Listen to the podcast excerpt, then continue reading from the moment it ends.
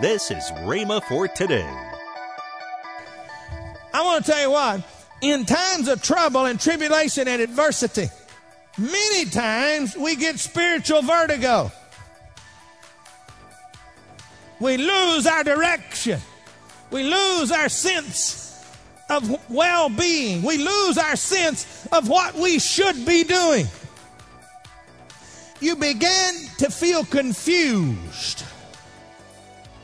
Welcome to Rhema for Today. Kenneth Hagen wraps up his teaching, Winning in the Time of Trouble.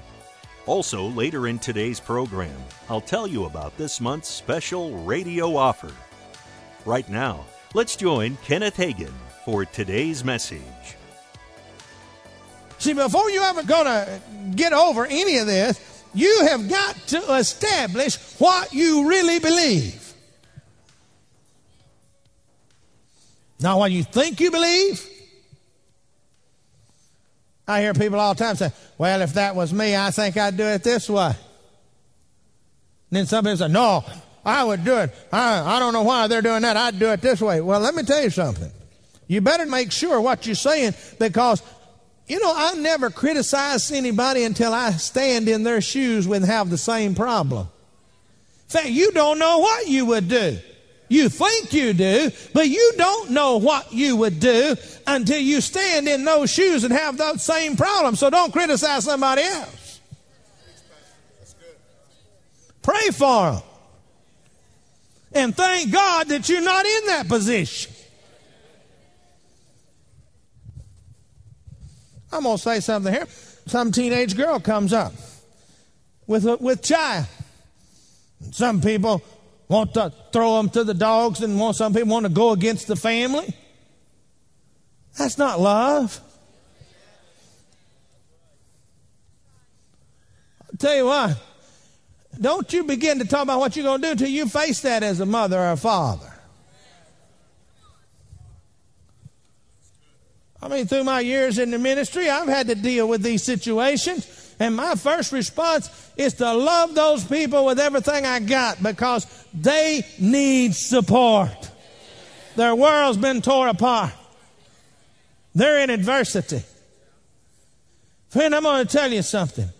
The church, the local body, needs to learn how to shore up people with love.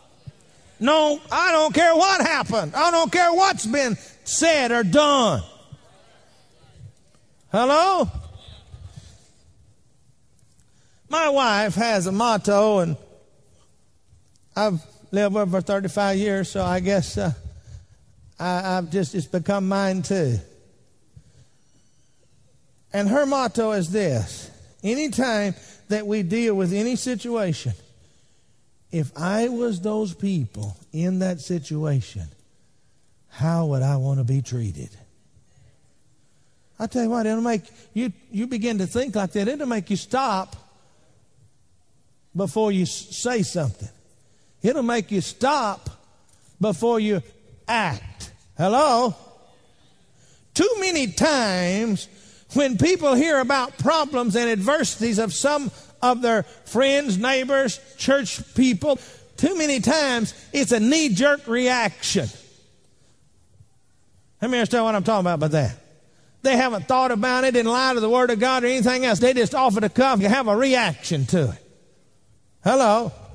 No, we need to think about this. And we need to realize. But we need to know what we believe.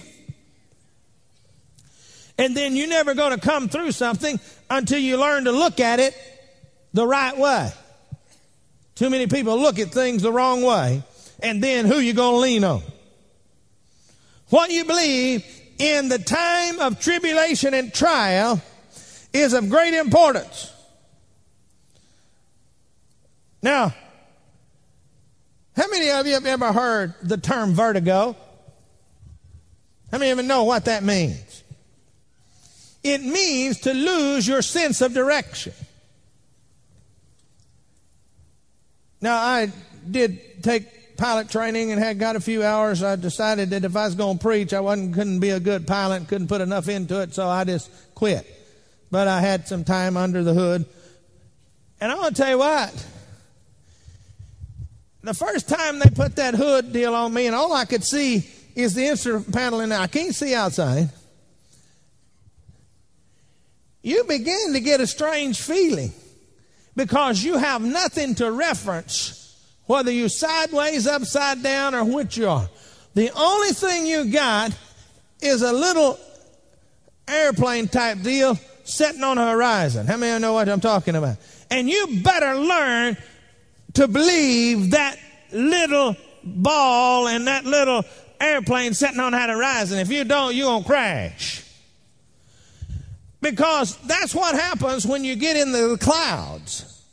You have nothing to make any reference, and your mind begins to go crazy and tells you, no, you're this way, you need to straighten up. But see, the plane is setting level on that horizon, but your mind is telling you, no, you need to straighten, you're sideways, you're upside down, whatever.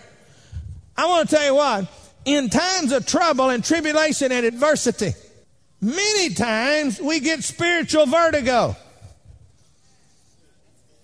We lose our direction. We lose our sense of well-being. We lose our sense of what we should be doing. You begin to feel confused because you're in a period of adversity. You begin to feel like, I don't understand this. I am a child of faith. I believe God. I'm confessing. I don't understand this. And you begin to lose your sense of direction and get spiritual vertigo. And that's exactly what the devil wants you to do, because if he can get you in that area, then you quit confessing. You quit looking at the little plane on the horizon, that which is the Word of God that says one thing, and all of the circumstances that say something else, and the feel of what you feel that says something else. And you change when you do. He's got you. Just like when you change, when you look at that and it's level, but every sense about you, everything about you is telling, no, you need to turn this plane. And when you do, you're in trouble. That's what's happening spiritually with us. We're getting spiritual vertigo. The devil loves it when he can get us into spiritual vertigo, because he gets us and we're going to crash and burn. Hello? The first thing that you got to realize when you get in this position with spiritual vertigo and you're getting confused about what's going on, the first thing you got to realize, who is the author of this mess? Who is behind all of this? God is not the author of trouble, tribulation, confusion, although he told us we're going to face it. Why are we going to face it? Because the Word of God tells us that the devil is the god of this world. Didn't say he's our God, said he's the god of this world. Isn't that what it says? How many of y'all read that in there? How many of you know it says that? What world are you walking in? This world. What world is your flesh touching? This world. Your spirit may be touching the other world, but your flesh is in this world. And this world is going to try to harm you.